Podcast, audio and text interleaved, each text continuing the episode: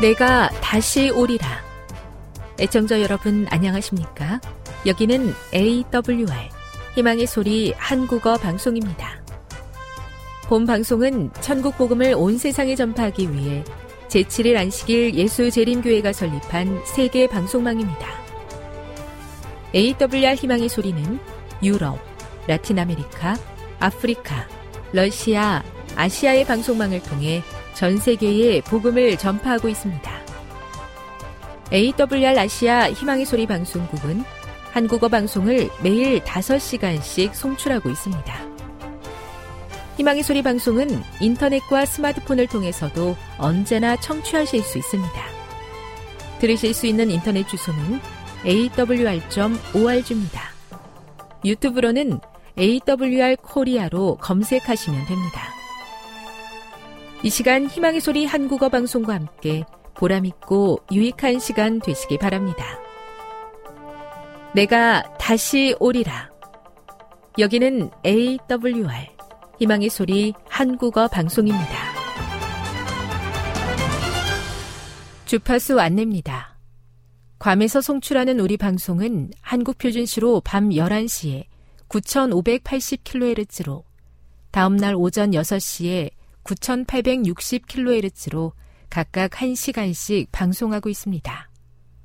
우즈베키스탄에서 송출하는 우리 방송은 한국 표준시로 밤 9시에 15,530kHz로 밤 10시에 9,740kHz로 타지키스탄에서는 밤 9시에 15,255kHz로 각각 1시간씩 방송하고 있습니다.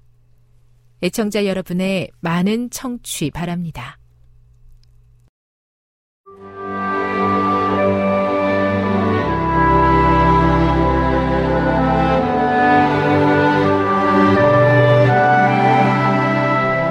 읽어주는 교과 셋째 날 2월 7일 화요일 롯의 잘못된 선택 아브람이 하나님의 부르심에 응답하여 고향을 떠났을 때 그의 조카 롯이 동행하기로 선택했다.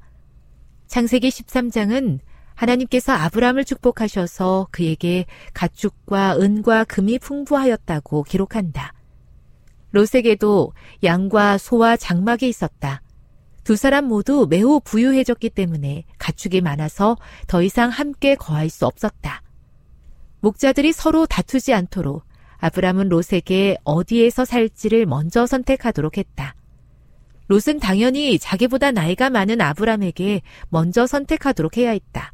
또한 그가 부유하게 된 것은 아브람 덕분이었기 때문에 당연히 그렇게 해야 했다. 하지만 롯은 자신을 부유하게 해준 아브람에게 감사를 나타내기는 커녕 이기적인 마음으로 자신이 보기에 가장 좋은 땅을 선택했다. 창세기 13장 10에서 12절을 읽어보라. 어떤 합리적인 이유가 롯으로 하여금 그런 선택을 하게 했는가? 롯이 땅을 선택한 이유가 아무리 그럴듯했던 간에 그곳에서의 생활은 평탄하지 않았다. 아브람이 롯에게 일어난 일을 듣게 되었을 때 그는 참 안 됐구나 롯아. 내가 뿌린 대로 거두는 법이야 라고 말하지 않았다. 아브람은 즉시 롯을 구하기 위해 나섰다. 때론 물질적 욕심에 취한 나머지 우리는 마땅히 배워야 할 교훈을 제대로 배우지 못할 때가 있다. 롯은 소돔으로 곧장 돌아갔다. 하지만 자비로운 하나님께서는 경고를 알리는 천사들을 롯과 그의 가족에게 보내셔서 그 도시에 다가오는 멸망을 알리셨다. 창세기 18장 20에서 33절을 읽어보라. 하나님께서는 아브라함에게 당신께서 이 땅에 내려오신 이유가 무엇이라고 말씀하셨는가? 하나님께서 악한 도시들을 멸망시키려고 한다는 소식을 듣게 되었을 때 아브라함은 어떻게 반응했는가? 아브라함은 롯과 그의 가족을 생각하여 만일 그 도시에서 의인을 발견할 수 있다면 그 도시를 멸망하지 않도록 하나님과 협상했다. 50명의 의인에서 시작된 협상은 10명까지 내려갔다. 사랑 가득한 하나님께서는 아브라함의 요청이 멈추기까지 자비 베풀기를 멈추지 않으셨다. 하나님과 두 천사들은 롯과 그의 아내와 두 딸을 직접 그 성에서 인도해 내셨다. 하지만 롯의 아내는 뒤를 바라봄으로 소금 기둥이 되었다. 부유한 사람으로 소돔에 들어갔던 롯은 거의 빈털터리가 되어 나오게 되었다. 우리는 어떤 결정을 내릴 때 큰 그림을 보지 못하고 당장의 유익만을 생각하는 실수를 범하지 말아야 한다. 교훈입니다. 큰 그림을 보지 못하고 당장의 유익만을 쫓아 소돔으로 이주했던 롯은 그 성의 멸망과 함께 거의 빈털터리가 되어 그 성에서 나오게 되었다. 묵상. 롯의 결정하는 과정과 그 결과를 생각해 보십시오. 롯은 어디에서부터 잘못되었는지, 또 그 결정이 롯의 삶에 어떤 영향을 주었는지 생각해 보십시오. 그대도 롯처럼 행한 적은 없었는지 묵상해 보십시오. 적용. 그대가 롯의 길을 따라가지 않기 위해서 아브라함에게서 배워야 할 교훈은 무엇이겠습니까? 이것은 그대가 가진 계획의 어떤 부분에 적용할 수 있겠습니까? 영감의 교훈입니다. 롯의 잘못된 선택의 결과. 롯은 자기 자신과 가족을 애워쌀 도덕적 감화보다는 현세적 이익만을 보고 소돔을 거주지로 선택하였다. 롯은 이 세상에서 과연 무엇을 얻을 수 있었는가? 그의 소유는 모두 소멸되었고 자녀 중 몇은 그 죄악의 도시가 파멸될 때 함께 멸망을 당하였으며 아내는 길가의 소금 기둥으로 변하였다. 그리고 그 자신도 마치 불 가운데서 얻은 것 같이 구원을 얻었다. 청년에게 보내는 기별 419 눈앞에 보이는 이익을 쫓느라 더 중요한 가치들을 놓치게 되는 경우가 있습니다. 세상에 살면서 마주하는 여러 선택들 앞에서 보다 더 높은 차원의 영적인 가치를 잊지 않게 해주시고 하나님의 뜻에 합한 선택을 하게 해 주시옵소서.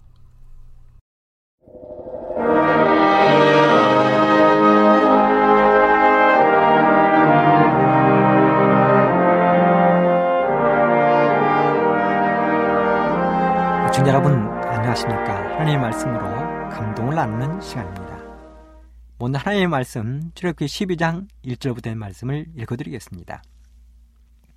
여호와께서 애굽 땅에서 모세와 아론에게 일러 가라사대 이 달로 너희에게 달의 시작 곧 해의 첫 달이 되게 하고 너희는 이스라엘 회중에게 과해이르라. 이달 열흘에 너희 메인이 어린 양을 취할지니 각 가족대로 그 식구를 위하여 어린 양을 취하되 그 어린 양에 대하여 식구가 너무 적으면 그 집에 이웃과 함께 인수를 따라서 하나를 취하면 각 사람의 식량을 따라서 너희 어린 양을 계산할 것이며 너희 어린 양은 흠없고 일련된 수컷으로 하되 양이나 염소 중에서 취하고 이달 14일까지 간직하였다가 해질 때에 이스라엘 회중이 그 양을 잡고 그 피로 양을 먹을 집, 문 좌우 설주와 인방에 바르고 그 밤에 그 고기를 불에 구워 무교병과 쓴나물과 아울러 먹되 날로나 물에 삶아서나 먹지 말고 그 머리와 정강이와 내장을 다 불에 구워 먹고 아침까지 남겨두지 말며 아침까지 남은 것은 곧 소화하라. 너희는 그것을 이렇게 먹을지니 허리에 띠를 띠고 발에 신을 신고 손에 지팡이를 잡고 급히 먹어라. 이것이 여호와의 유월절입니다. 내가 그 밤에 애굽 땅에 두루다니며 사람과 짐승을 물론하고 애굽 나라 가운데 처음 나는 것을 다 치고 애굽의 모든 신에게 벌을 내리리라. 나는 여호와로라. 내가 애굽 땅을 칠 때에 그 피가 너희의 관한 집에 있어서 너희를 위하여 표적이 될지라. 내가 피를 볼 때 너희를 넘어가리니 재앙이 너희에게 내려별하지 아니하리라. 너희는 이날을 기념하여 여호와의 절기를 삼아 영원한 규례로 대대에 지킬지니라.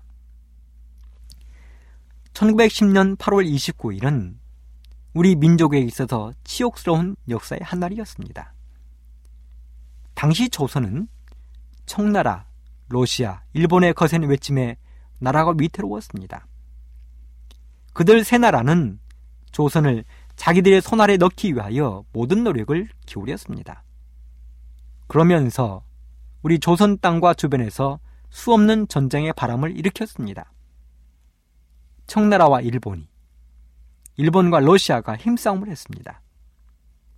그리고 그 전쟁에서 승리한 일본은 1910년 8월 29일 조선을 식민지로 선포했습니다.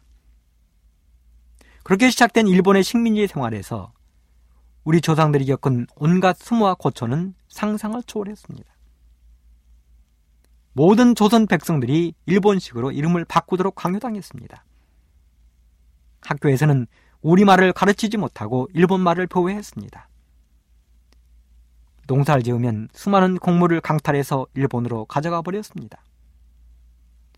일본이 벌이는 2차 세계대전을 위해서 수많은 젊은이들이 강제징용을 당했습니다. 헤아릴 수 없는 사람들이 러시아 땅으로, 일본 땅으로 끌려가 중노동에 시달렸습니다. 연약한 젊은 여성들을 위안부로 끌어다가 말할 수 없는 수치와 모욕을 안겼습니다. 우리 조선 땅에서 이루어진 이런 수치와 지옥의 역사는 실로 엄청난 것이었습니다. 그렇게 36년 가까운 세월을 흐른 1945년 드디어 해방의 날이 가까워 왔습니다. 1941년 일본이 아시아 지역의 패권을 차지하기 위하여 일으킨 태평양 전쟁에서 패한 것입니다. 1945년 8월 6일 아침 8시 15분 일본의 히로시마에 원자폭탄이 투하되었습니다. 이 원자폭탄 투하로 순식간에 7만 명이 즉사했습니다. 후유증으로 2만 명이 추가로 사망했습니다. 그리고 오늘 이 순간까지 원자폭탄 피해자들의 고통은 계속되고 있습니다. 뿐만 아니라 그로부터 3일 후인 8월 9일에도 나가사키에 다시 원자폭탄이 투하되었습니다. 8만 명이 그 자리에서 즉사했습니다. 그러자 할 수 없이 1945년 8월 15일 일본은 무조건 연합군에게 항복했습니다. 그리고 지긋지긋한 일본의 포갑에 시달리던 조선도 드디어 해방을 맞이하게 되었습니다. 드디어 해방된 것입니다. 수많은 사람들이 거리로 뛰쳐나왔습니다. 그들의 손에는 손에 손에 태극기가 틀려 있었습니다. 그동안 마음 놓고 꺼내지도 못했던 태극기를 마음껏 흔들며 거리를 활보했습니다. 태극기 없는 사람들은 급하게 만들어 들고 거리로 나왔습니다. 서로 알지 못하는 사람들도 껴안고 해방의 기쁨을 누렸습니다. 그날의 뜨거움은 8월에 장렬하는 태양보다 훨씬 더 강렬하고 대단했습니다. 일본 순사들의 총칼 앞에 숨도 쉬지 못하던 사람들이 마음껏 거리를 뛰고 있는 것입니다. 그동안 쌓여있던 울분을 마음껏 내질 수 있게 된 것입니다. 한편, 일본 사람들은 그 순간이 극히 공포스러웠을 것입니다. 그동안 마음껏 세도를 부리며 조선 사람들을 억압했던 그들이 하루아침에 죄 있는 나락으로 떨어진 것입니다. 그들은 살아남기 위해 몸을 숨겨야 했고 피난을 해야 했습니다. 이것이 해방의 기쁨, 억압에서 풀려나는 것입니다. 그런데요, 우리는 36년의 세월을 이렇게 보내는 것도 말할 수 없는 고통으로 여기고, 지난 과거만 생각해도 치가 떨리고 분노가 치밀어 오르는데, 그래서 아직도 대한민국과 일본은 사사건건 서로 앙숙처럼 지내는데, 우스갯소리로 우리 국가대표 팀들이 운동 경기를 나갈 때 그 대회에서 꼴등을 해도 일본 팀만 이기면 모든 것을 용서한다는 말이 있지 않습니까? 한이 맺혀도 그렇습니다. 한이 맺혀도 그렇습니다. 그런데요. 오늘 본문으로 읽은 말씀에 등장하는 이스라엘 백성들은 36년이 아닌 400여 년을 애굽에서 종살하며 노예로 지냈습니다. 물론 그들이 처음 애굽에 내려갔을 때 그들은 그렇게 지내리라 꿈에도 생각지 않았습니다. 처음 애굽에 내려갔을 때는 그들의 든든한 백이 있었습니다. 애굽에 바로 왕이 신임하고 있는 모든 백성들이 존경하는 요셉이 총리로 있었습니다. 30세 애굽의 총리가 된 요셉은 110세를 살다가 죽었습니다. 그랬기에 그들은 요새의 후광으로 인하여 여러 가지 혜택을 입을 수 있었습니다. 그들이 살고 싶은 고세 땅을 얻었습니다. 목축을 주로 했던 그들에게 고센 땅은 안성맞춤이었습니다. 세금도 면제가 되고 기근이 계속된 기간에도 양식을 후하게 공급받았습니다. 바로 왕은 요셉만 보면 행복했습니다. 생각해 보십시오. 다른 나라들은 엄청난 기근으로 인하여 양식이 없어 전전긍긍하는데 나라가 파멸되어 가는데 애굽은 걱정이 없는 것입니다. 오히려 점점 더 부용하고 강성해져 가는 것입니다. 더군다나 온 나라의 백성들이 모두 바로의 신하가 되어 땅을 바치고 소작인들이 되었습니다. 그리고 땅에서 얻은 수확의 5분의 1을 왕에게 바쳤습니다. 그러니 왕이 얼마나 기분이 좋았겠습니까? 이 모든 것이 요셉으로부터 시작된 것입니다. 그래서 왕은 속된 말로 요셉이 팥으로 매주를 쓴다 해도 믿을 만큼 신뢰했습니다. 왕은 모든 일을 요셉에게 맡기고 그저 하루하루를 즐기면 되었습니다. 온 나라가 극심한 가뭄 속에서도 태평성대를 누리고 있는 것입니다. 그러다 보니 애굽의 바로 왕도 공공연하게 하나님의 살아계심을 인정하기에 이르렀습니다. 그래서 감사하는 마음으로 애굽에 내려온 야곱의 가족들에게 왕실의 총애를 입게 했습니다. 그렇게 그들은 호사를 누렸었습니다. 그런데 세월이 흐르고 흘러 모든 것이 변하기 시작했습니다.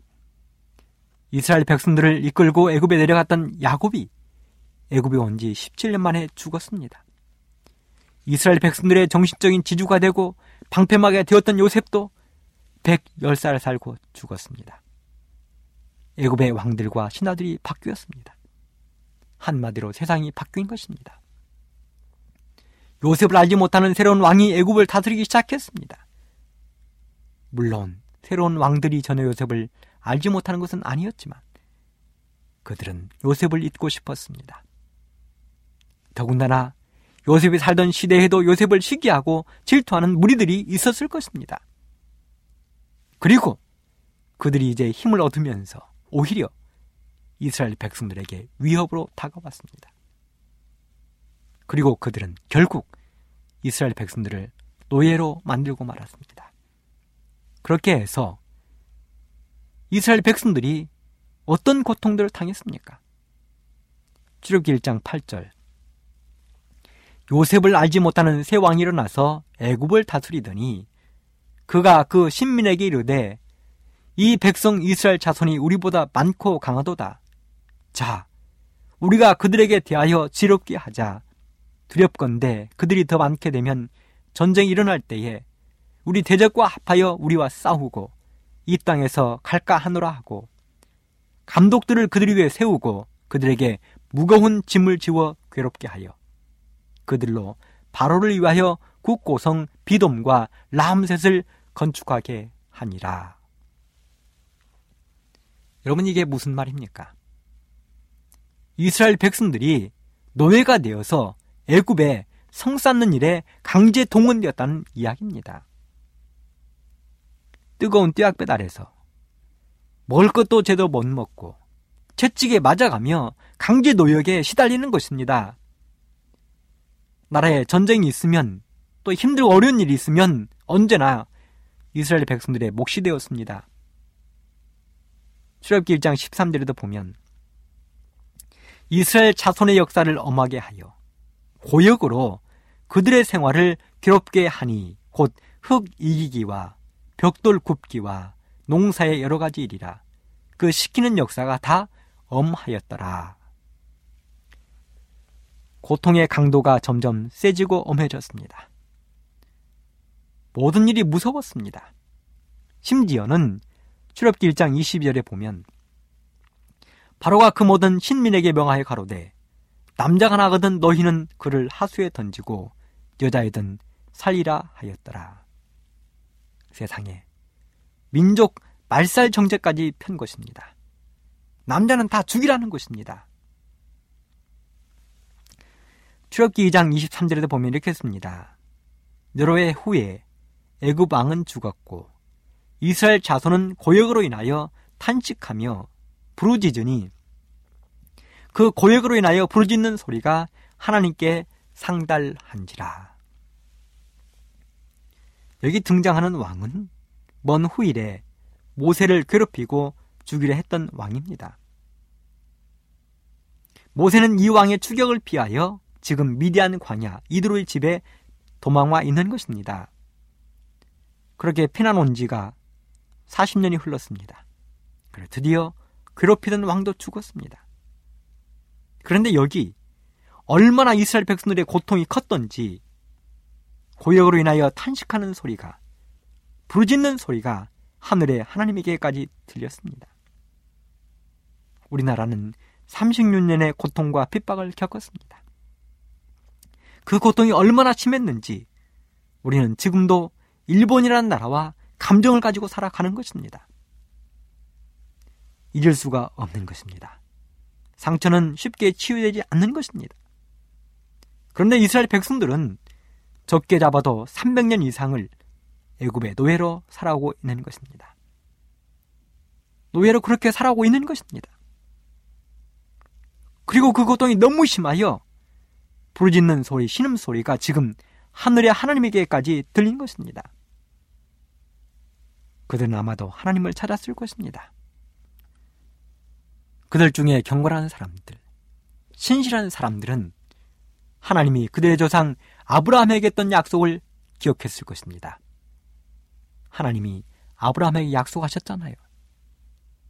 너의 후손이 이방인의 객이 되어 종이 되어 400년을 지날 것이라고. 그리고 언뜻 그 말씀을 생각해 보니 400년의 세월이 흐른 것입니다. 그 말씀을 기억한 사람 중에 바로 모세의 부모들이 있었습니다. 그래서 모세의 부모는 모세를 어려움 속에서도 그렇게 숨겨 길렀던 것입니다. 이렇게 이스라엘 백성들이 탄식하자 하나님이 일어서셨습니다.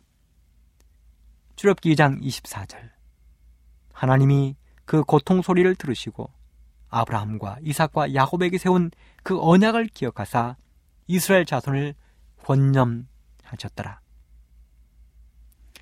그리고 하나님이 보낸 사람이 바로 모세 아닙니까?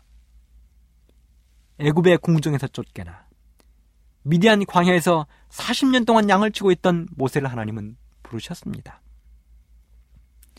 모세에게 40년은 정금처럼 단련한 시간들이었습니다. 그렇게 단련을 받았습니다. 그 모세를 하나님은 단련이 끝나자 시간에 맞추어 불러내어 애굽의 궁정으로 보내신 것입니다. 그리고 애굽의 궁정에서 하나님의 백성들을 내어 보내달라고 요구했습니다. 하지만 우리들이 잘 아는 것처럼 바로 왕은 순순하게 내어 보내지 않았습니다. 오히려 백성들을 더 힘들게 하고 노동을 심하게 시켰습니다. 애굽에 아홉 가지의 말로 할 수 없는 재앙이 내려도 바로는 꿋꿋하게 버텼습니다. 그래서 하나님이 이 바로와 애굽의 백성들에게 준비한 마지막 재앙이 있습니다. 이 재앙은 모세가 이스라엘 백성을 해방시켜 달라고 요구할 때 이미 하나님이 이야기한 것입니다. 출애굽기 4장 21절 여호와께서 모세에게 이르시되 네가 애굽으로 돌아가거든 내가 네 손에 준 이적을 바로 앞에서 다 행하라. 그러나 내가 그의 마음을 강팍해 한즉 그가 백성을 놓지 아니하리니 너는 바로에게 이르기를 여호와의 말씀에 이스라엘은 내 아들 내 장자라 내가 너에게 이르기를 내 아들을 놓아서 나를 섬기게 하라 하여도 네가 놓기를 거절하리니 내가 너의 아들 너의 장자를 죽이리라 하셨다 하라. 이 말씀은 모세가 장인 이드로의 집을 떠날 때 하나님이 모세에게 하신 말씀입니다. 하나님은 알고 계셨습니다. 바로 왕의 마음이 강팍해서 모세의 이야기를 도저히 듣지 않을 것을 하나님은 아셨습니다. 바로 왕에게 모세는 그런 무서운 하나님의 경고를 전해야 했습니다. 그 선고는 바로 내가 너희 아들 장자를 죽일 것이라는 말씀입니다. 엄청난 이야기입니다. 감히 애굽의 왕 앞에서 이런 엄청난 이야기를 어떻게 전할 수 있겠습니까? 하지만 이것은 하나님의 명령이었습니다.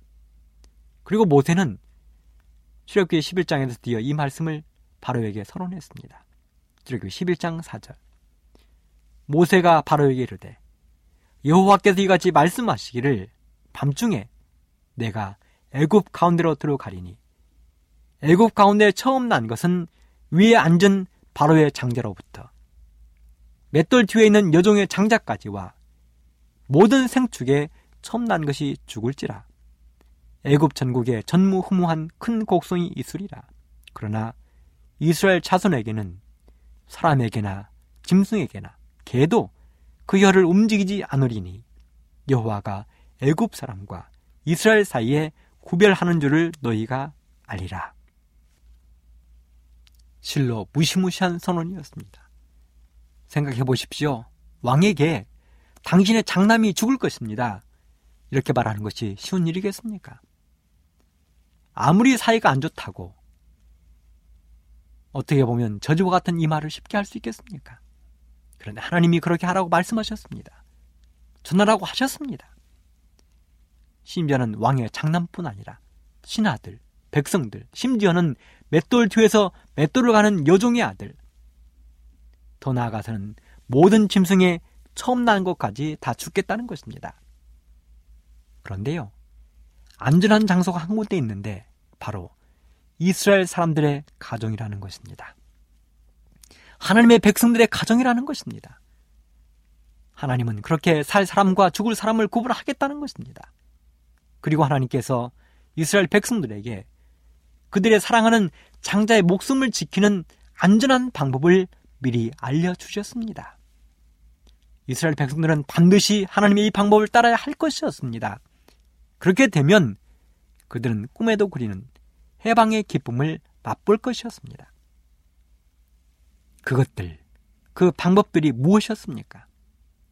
설레이는 마음으로 해방을 기다릴 수 있는 방법이 무엇이었습니까? 첫째는 애굽 사람들에게서 은금 폐물을 모으라는 것입니다. 출애굽기 11장 1절 여호와께서 모세에게 이르시기를 내가 이제 한 가지 재앙을 바로와 애굽에 내린 후에야 그가 너희를 여기서 보낼지라 그가 너희를 보낼 때에는 여기서 정령 다 쫓아내리니 백성에게 말하여 남녀로 각기 이웃들에게 은근 폐물을 구하게 하라. 이게 무슨 말입니까? 해방과 무슨 관계가 있습니까? 그런데 하나님이 이스라엘 백성들에게 말합니다. 떠나기 전에 애굽 사람들에게 가서 은근 폐물을 구해 오라는 것입니다. 처음에는 이해가 되지 않았을 수도 있습니다. 하지만 모세는 훗날 알았을 것입니다. 이 은근 폐물은 이스라엘 백성들의 40년 광야 생활에 도움을 주었습니다. 또 하나님의 명령에 따라 성소를 건축할 때에 그들이 가져온 모든 은근 폐물을 유용하게 사용했습니다. 이스라엘 백성들이 은근 폐물을 구하러 나갔을 때 애굽 백성들이 어떻게 반응했을까요? 연애신에 있는 말씀을 보면 애굽 사람들은 모세를 두려워했다고 기록했습니다. 왜냐하면 모세의 말 한마디에 무서운 재앙이 닥치기도 하고 그치기도 했기 때문에 그렇습니다. 그래서 이스라엘 백성들이 은근 폐물을 구하러 갔을 때 애굽 사람들은 손쉽게 내어 놓았습니다. 둘째는 흠 없는 어린 양을 미리 준비해 놓는 것입니다. 출애굽기 10장 3절. 너희는 이스라엘 회중에게 구하여 이르라. 이달 열흘에 너희 메인이 어린 양을 취할지니 각 가족대로 그 식구를 위하여 어린 양을 취하되 그 어린 양에 대하여 식구가 너무 적으면 그 집의 이웃과 함께 인수를 따라서 하나를 취하면 각 사람의 식량을 따라서 너희 어린 양을 계산할 것이며 너희 어린 양은 흠 없고 일련된 수컷으로 하되 양이나 염소 중에서 취하고 여기서 말하는 이달 열흘은 1월 10일입니다. 왜냐하면 12장 2절에 이 달로 너희에게 달의 시작 곧 해의 첫 달이 되게 하라고 하셨습니다. 모든 이스라엘 백성들은 각 가정마다 1월 10일에 식구들을 위하여 어린 양을 선택해 놓아야 했습니다. 이 어린 양은 1년 된 흠없는 수컷이어야 했습니다. 아니면 염소 가운데서 선택을 했습니다. 이 양은 후일에 잡아야 할 것이었고 가족들이 먹어야 할 양이었습니다. 그래서 식구가 적은 사람들은 이웃집과 의논을 해서 할 수도 있었습니다. 이것은 하나님의 명령입니다. 고통받고 능욕받은 애굽에서 해방되기 위한 준비의 하나였습니다. 세 번째 준비는 준비해 놓은 양을 잡아 피를 뿌리는 것이었습니다. 출애굽기 12장 6절 이달 14일까지 간직하였다가 해질 때 이스라엘 회중이 그 양을 잡고 그 피로 양을 먹을 집 문 좌우 설주와 인방에 바르고 이스라엘 백성들은 1월 10일에 구별해 놓은 그 양을 1월 14일에 잡아야 했습니다. 시간은 해가 질 때쯤이었습니다. 그리고 그러기 양을 잡아서 문설주, 인방에 차례로 피를 뿌렸습니다. 그때 사용된 도구는 우슬초였습니다. 반드시 그러게 해야 했습니다. 그 이유를 성경은 이렇게 설명하고 있습니다. 출애굽기 12장 12절. 내가 그 밤에 애굽 땅에 두루 다니며 사람과 짐승을 물어나고 애굽 나라 가운데 처음 난 것을 다 치고 애굽의 모든 신에게 벌을 내리리라. 나는 여호와로라. 내가 애굽 땅을 칠 때에 그 피가 너희의 거하는 집에 있어서 너희를 위하여 표적이 될지라. 내가 피를 볼때 너희를 넘어가리니 재앙이 너희에게 내려 멸하지 아니하리라. 그렇습니다. 어린 양의 피는 구원의 표가 될 것이었습니다. 다른 어떤 것도 소용이 없을 것이었습니다. 모세의 집이라도, 아론의 집이라도, 족장들의 집이라도 살아남기 위해서는 피를 발라야 됐습니다. 그래서 모든 이스라엘 백성들은 1월 14일 오후 해질녘에 양을 잡아서 문설주와 인방에 피를 발랐습니다. 예언의 신에 보면 이스라엘 백성들이 피 바르는 모습을 보고 애굽 사람들이 비웃었다고 기록했습니다. 마치 노아가 산 꼭대기에 방주되어 있는 모습을 보고 당대의 사람들이 비웃은 것처럼 애굽 사람들도 그렇게 비웃었습니다.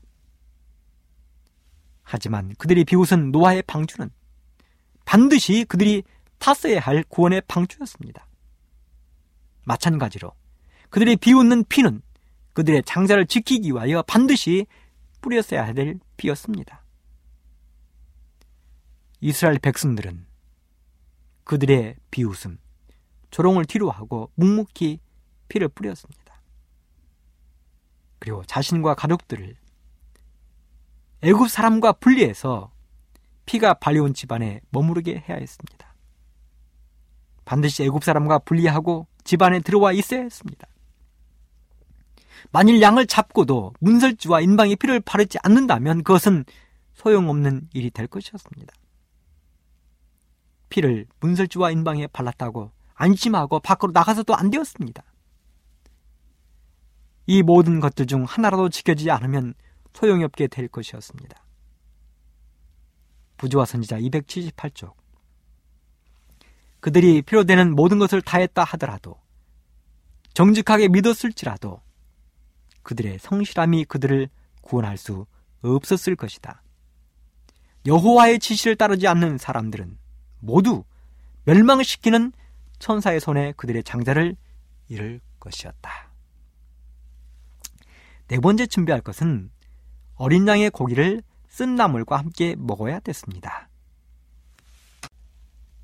발효되지 않는 무교병, 쓴 나물과 함께 급히 먹어야 됐습니다.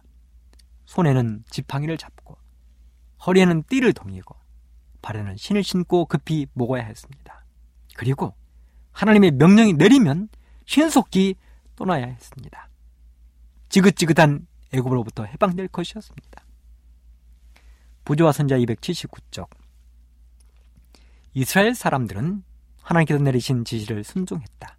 그들은 신속하고 은밀하게 떠날 준비를 했다. 그들의 가족들은 집안에 모였고 6월절 양을 잡아 그 고기를 불에 구웠다. 그리고 무교병과 쓴나물도 준비되었다. 가족의 제사장인 아버지는 피를 문설주에 뿌리고 가족들 집안에 모았다. 그들은 말없이 급히 6월절 양을 먹었다. 백성들은 두려움으로 기도하면서 깨어 있었고 혈기 왕성한 장년으로부터 어린 아이르기까지 모든 장자들의 심장은 말할 수 없는 두려움으로 두근거렸다. 부모들은 그 밤에 내리기로 되어 있는 무서운 재앙을 생각하고 팔로 사랑하는 장자를 끌어안았다. 그러나 이스라엘 백성의 집에는 죽음을 관장하는 천사가 방문하지 않았다. 구주의 보호의 표인 피가 그들의 문에 발리워져 있었으므로 멸망시키는 천사가 그곳에 들어가지 않았다. 그날 밤 철저하게 지시를 따른 백성들은 설레임으로 저녁을 맞이했을 것입니다.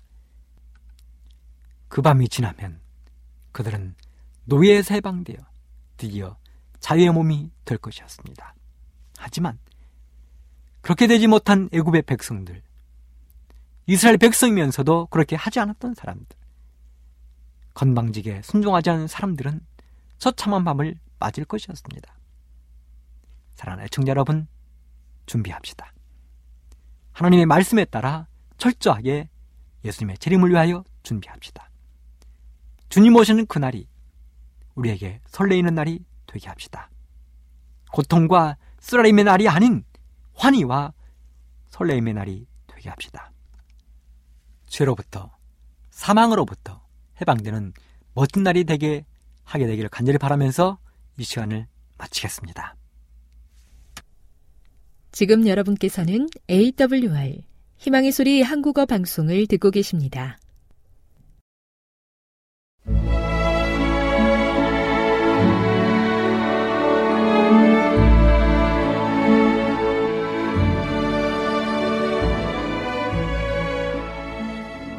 애청자 여러분 안녕하십니까? 명상의 오솔길의 유병숙입니다. 이 시간은 교회를 사랑하시고 돌보시는 하나님의 놀라운 능력의 말씀이 담긴 엘렌지 화이처 교회 증언 1권을 함께 명상해 보겠습니다. 믿음의 연합 거짓 활동을 목격하고 경험한 자가 잘못을 깨닫게 될 때 사탄은 오류를 이용하여 그것을 언제나 그들 앞에 제시함으로 어떤 영적 활동을 두려워하게 만든다. 그리고 이 같은 방법으로 사탄은 참된 경건을 믿는 믿음을 파괴하고자 노력한다.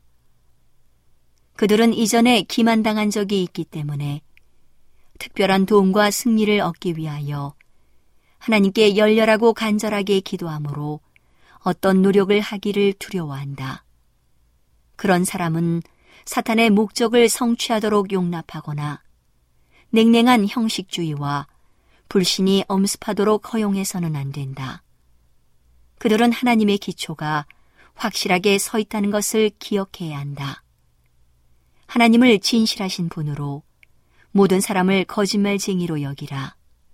그들의 유일한 안전은 발을 견고한 토대 위에 놓고 셋째 천사의 기별을 깨달아 이해하고 진리를 존중하고 사랑하고 순종하는 것이다.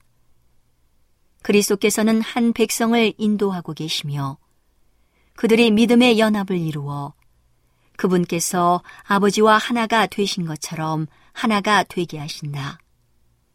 모든 사람이 조직 안에서 연합되어 한 가지 마음과 한 가지 판단력을 가지기 위하여 의견의 차이를 양보해야 한다. 형제들아, 내가 우리 주 예수 그리스도의 이름으로 너희를 권하노니 다 같은 말을 하고 너희 가운데 분쟁이 없이 같은 마음과 같은 뜻으로 온전히 합하라. 이제 인내와 안위의 하나님이 너희로 그리스도 예수를 본받아 서로 뜻이 같게 하여 주사 한 마음과 한 입으로 하나님 곧 우리 주 예수 그리스도의 아버지께 영광을 돌리게 하려 하노라. 마음을 같이하여 같은 사랑을 가지고 뜻을 합하며 한 마음을 품어 나의 기쁨을 충만케 하라. 하나님의 모든 백성은 하나님의 사업에 관심을 가져야 한다. 그러나 위스콘신에 있는 형제 사이에는 이 관심이 부족했다. 또한 언제나 사업에 대한 정력이 부족하였다. 귀중한 진리의 사업을 사랑하는 사람이 시간을 절약하고 하나님의 능력을 힘입어 전력을 다하고 가족들을 깨끗하고 안락하게 하고 그 외에도 하나님의 사업에 투자할 무엇인가를 얻기 위하여 또한 하나님의 사업을 발전시키는 일에 몫을 감당하고 하늘의 보화를 쌓아두기 위하여 힘들여 일을 하고 있는 동안 어떤 사람은 시간을 게으르게 허비해 버리는 것을 죄가 아니라고 생각한다. 한 사람은 안락하게 지내고 다른 사람은 무거운 짐을 져서는 안 된다. 하나님께서는 육체의 건강과 힘을 가진 사람에게 그들이 할 수 있는 일을 하고 당신의 영광을 위하여 힘을 사용하기를 바라신다. 왜냐하면 그것들은 자신의 것이 아니기 때문이다. 그들은 하나님께서 허락해 주신 시간과 힘을 사용할 책임을 하나님께 지고 있다. 진리를 발전시키는 일을 도울 의무는 부자에게만 지워져 있지 않다. 모든 사람은 해야 할 몫이 있다. 재산을 축적하기 위하여 시간과 힘을 사용해온 사람은 그 재산을 어떻게 사용하는지에 대하여 져야 할 책임이 있다. 만일 어떤 사람에게 건강과 힘이 그의 자본이 된다면 그는 그것을 바르게 사용해야 한다. 만일 게으름과 쓸데없는 방문이나 이야기로 시간을 보낸다면 하나님이 금지하신 그대로 일에 게으른 사람이다. 그러한 사람은 자신의 가족을 부양하고 하나님께서 번영케 하시는 대로 자선의 목적으로 저축해 두기 위하여 해야 할 일이 있다. 우리는 단순히 자신만을 돌보기 위하여 이 세상에 존재하는 것이 아니다. 우리는 구원의 큰 사업을 도와주므로 그리스도의 자아 부정과 극기와 유용한 생애를 본받도록 요구받고 있다. 하나님의 진리를 사랑하는 것보다 자신의 안락을 더 사랑하는 자는 진리를 전하는 일에 한 몫을 담당하기 위하여 시간과 힘을 현명하게 잘 사용하고자 열망하지 않을 것이다. 위스콘신에 있는 많은 젊은이는 사업에 책임을 지거나 그 사업을 발전시키기 위하여 어떤 희생을 할 필요를 느끼지 않았다. 태도를 바꾸고 영혼들이 구원을 받을 수 있도록 진리를 전하기 위한 특별한 노력을 하기 전에는 결코 힘을 얻지 못할 것이다. 어떤 사람들은 사랑하는 사업을 유지하기 위한 불굴의 노력 때문에 스스로를 부인하고 관심을 나타내고 노력을 배가하고 있다. 그들은 하나님의 사업을 그들의 한 부분으로 삼는다. 그러므로 사업이 어려움을 당하면 그들도 사업과 함께 고난을 당하고 사업이 번영하면 기뻐한다. 내 재물과 내 소산물의 처음 익은 열매로 여호와를 공경하라.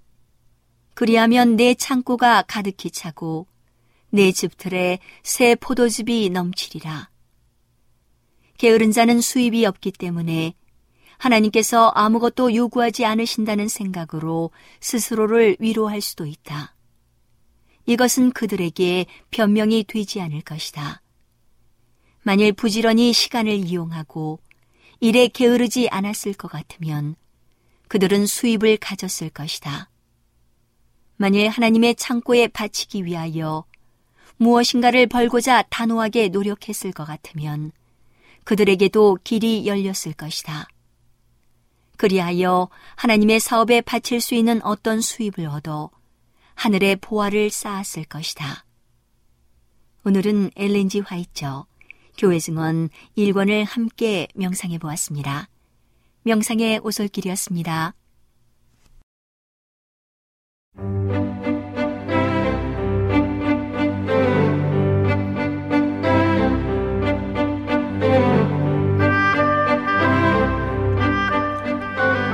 여러분 안녕하세요. 신비한 자연에서 몇 가지 주제를 골라 소개해 드리는 아름다운 세계 시간. 저는 진행을 맡은 송은영입니다. 세계적인 건축가 안토니 가우디는 어릴 때 폐렴과 관절염을 알아서 뛰놀 수 없었으며 학교에도 제대로 가지 못하고 혼자 많은 시간을 보냈던 병약한 소년이었습니다. 가우디는 책을 읽거나 곤충과 나무, 산, 바위, 물, 바람, 하늘을 자세히 관찰하고 생각하며 지냈습니다. 그러다가 아주 늦게 겨우 학교에 가서 건축을 공부하여 건축가가 되었습니다. 그 이후에는 활발하게 건축 활동을 하면서 집을 짓고 공원과 교회를 짓기도 했습니다. 가우디의 명성은 매우 높아져서 현재까지 바르셀로나는 가우디가 먹여 살린다는 말이 있을 정도이며 그가 남긴 작품이 있는 지역은 해마다 세계 관광객들이 2위, 3위로 몰려드는 곳이 되었습니다. 가우디의 건축물 중에 7작품이나 유네스코 세계문화유산으로 등재되어 있습니다. 그가 지은 스페인 바르셀로나 중심가의 고급 연립주택 까사밀라는 사람이 살기도 하고 일부 구경도 할 수 있게 되어 있습니다. 가우디는 자연에는 직선이나 뾰족한 모서리가 없다며 파도가 일렁이는 모양으로 건축을 했습니다. 신에서는 곡선이며 인간에서는 직선이라는 그의 생각이 반영되고 굴뚝과 환기탑, 옥상 출입구는 기묘한 모양을 하고 있고 마치 미역이나 다시마를 말려놓은 것 같은 철제 장식을 만들었습니다. 가우디는 대장간 일을 했던 아버지의 영향을 받아 그의 건축물에 철제를 적절히 사용했습니다. 현대에 들어서는 절제된 장식과 곡선만으로 건축의 아름다움의 본질을 담아낸 걸작이라 평가받고 있습니다. 하지만 고전적인 건축 양식이 일반적이었던 당시에는 매우 이슈가 되었습니다. 지식인들은 예나 지금이나 비평 능력과 강도가 두드러져서 가우디는 평생 동안 비판의 대상이 되며 살았습니다. 자국의 미술가 피카소로부터도 혹평을 들었습니다. 가우디가 산 위에 건축한 구엘 공원도 세계적으로 명성이 자자합니다. 공원 안으로 들어가는 산책로에는 돌들을 하나도 버리지 않고 건축에 사용했으며 자연 원형을 살리기 위해 등고선을 따라 도로를 건설했습니다. 이러한 특성 때문에 그의 건축은 자연보다 더 자연적이라는 말을 듣고 있습니다. 구엘 공원은 양쪽이 대칭을 이루도록 지었으며 계단을 타고 위로 올라가면 꼭대기에 광장이 있습니다. 비가 내리면 광장에 내린 물이 기둥을 타고 내려가 지하 물 저장고로 모이도록 설계되어 있습니다. 가우디는 이곳에 있는 집으로 이사하여 20년 동안 살았습니다. 구엘 공원 꼭대기에는 테두리를 따라 세라믹 타일 의자를 만들었습니다. 독이질 타일은 낮은 온도에서 구워져서 목욕탕 벽을 붙이는 데 사용하고 세라믹 타일은 더 높은 온도에서 구워져 좀 더 단단하여 바닥재로 사용합니다. 세라믹 타일을 깨뜨려서 붙이는 기법은 가우디가 처음으로 생각해낸 방법인데 광장 전체를 두르고 있어 세계에서 가장 긴 의자로 기네스북에 올라 있습니다. 세라믹 타일은 더운 기후에 알맞게 시원하고 허리를 잘 받치도록 중간 부분이 튀어나와 있습니다. 새들도 깃들일 수 있는 공간을 두었을 뿐 아니라 물 빠짐이 좋도록 설계되어 있습니다. 세라믹 타일 의자에 앉아본 어떤 관광객이 집으로 돌아가서 마루 바닥을 세라믹 타일로 깔아보려 했는데 스페인은 연중 날씨가 무덥기 때문에 시원한 타일이 적합하지만 세상의 모든 곳이 다 똑같지는 않지요. 바닥이 너무 단단해서 물건을 떨어뜨리기라도 하면 깨지기가 아주 쉽습니다. 구엘 공원 역시 구불구불한 곡선으로 되어 있으며 수의실과 관리실은 과자집처럼 지어져 있습니다. 구엘 공원은 자연을 그대로 살려 만든 자연주의의 상징적인 작품으로 손꼽히고 있습니다. 가우디가 건축한 성가족 성당은 엄청나게 큰 규모를 자랑합니다. 가까이에 가서 보면 외벽에 예수님의 생애와 관련된 많은 성경 인물과 사건들이 섬세하게 조각되어 있습니다. 한쪽에는 가우디의 얼굴도 나타나 있습니다. 성당 내부에 들어가면 얼마나 아름답고 자연 채광이 얼마나 은은한지 방문객의 마음이 절로 뭉클해집니다. 사람들은 그 느낌을 곧잘 어머니 품속 같다, 하나님 품속 같다고 표현합니다. 높은 천정은 야자수 잎 사이로 햇빛이 들어오는 것처럼 표현되어 있습니다. 가우디는 이 건물을 45년 정도 짓다 사망했고 그 이후로 공사는 다른 사람들 손에 의해 오랫동안 진행되고 있습니다. 건축물에 관한 가우디의 기본적인 개념은 그의 말에 잘 나타나 있습니다. 내가 상상하는 집은 두 가지 목적을 갖고 있다.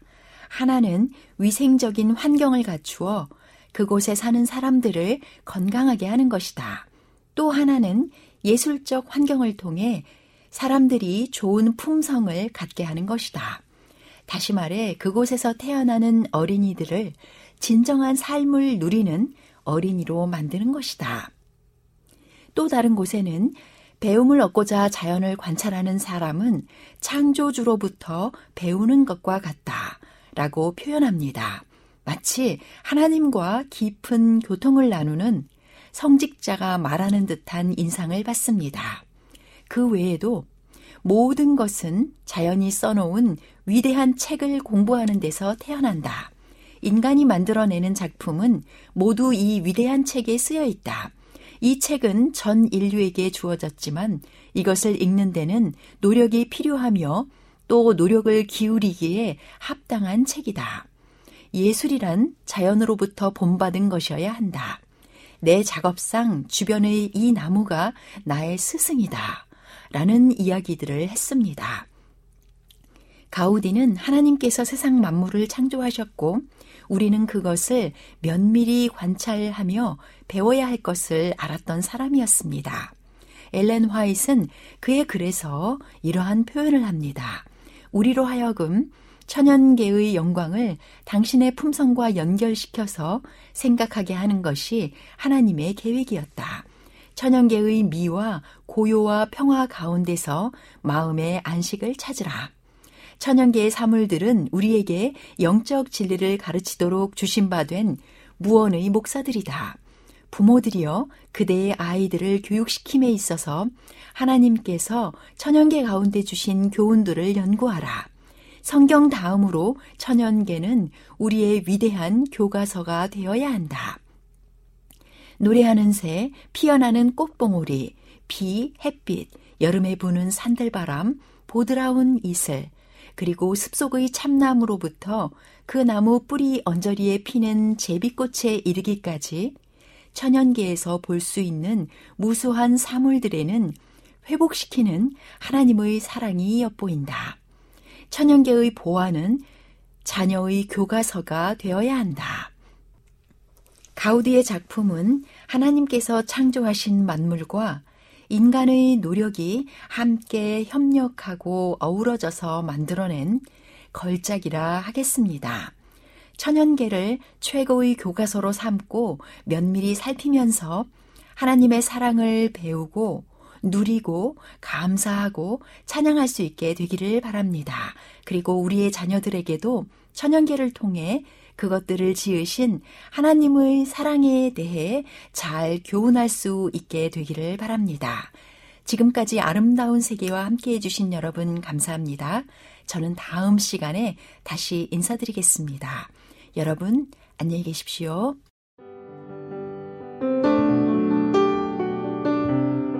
행복한 시간 되셨습니까? 지금까지 여러분께서는 AWR 희망의 소리 한국어 방송을 청취하셨습니다. 방송을 청취하시고 문의를 원하시는 분은 우편번호 02461 대한민국 서울시 동대문구 이문로 1길 11 희망의 소리 방송부 앞으로 편지나 엽서를 보내주시거나 지역번호 02-3299-5296에서 8번으로 전화 주시기 바랍니다. 지금까지 함께 해 주신 애청자 여러분들께 감사드립니다. 애청자 여러분, 다음 이 시간까지 하나님 안에서 늘 평안하십시오. 감사합니다. 내가 다시 오리라. 여기는 AWR, 희망의 소리 한국어 방송입니다.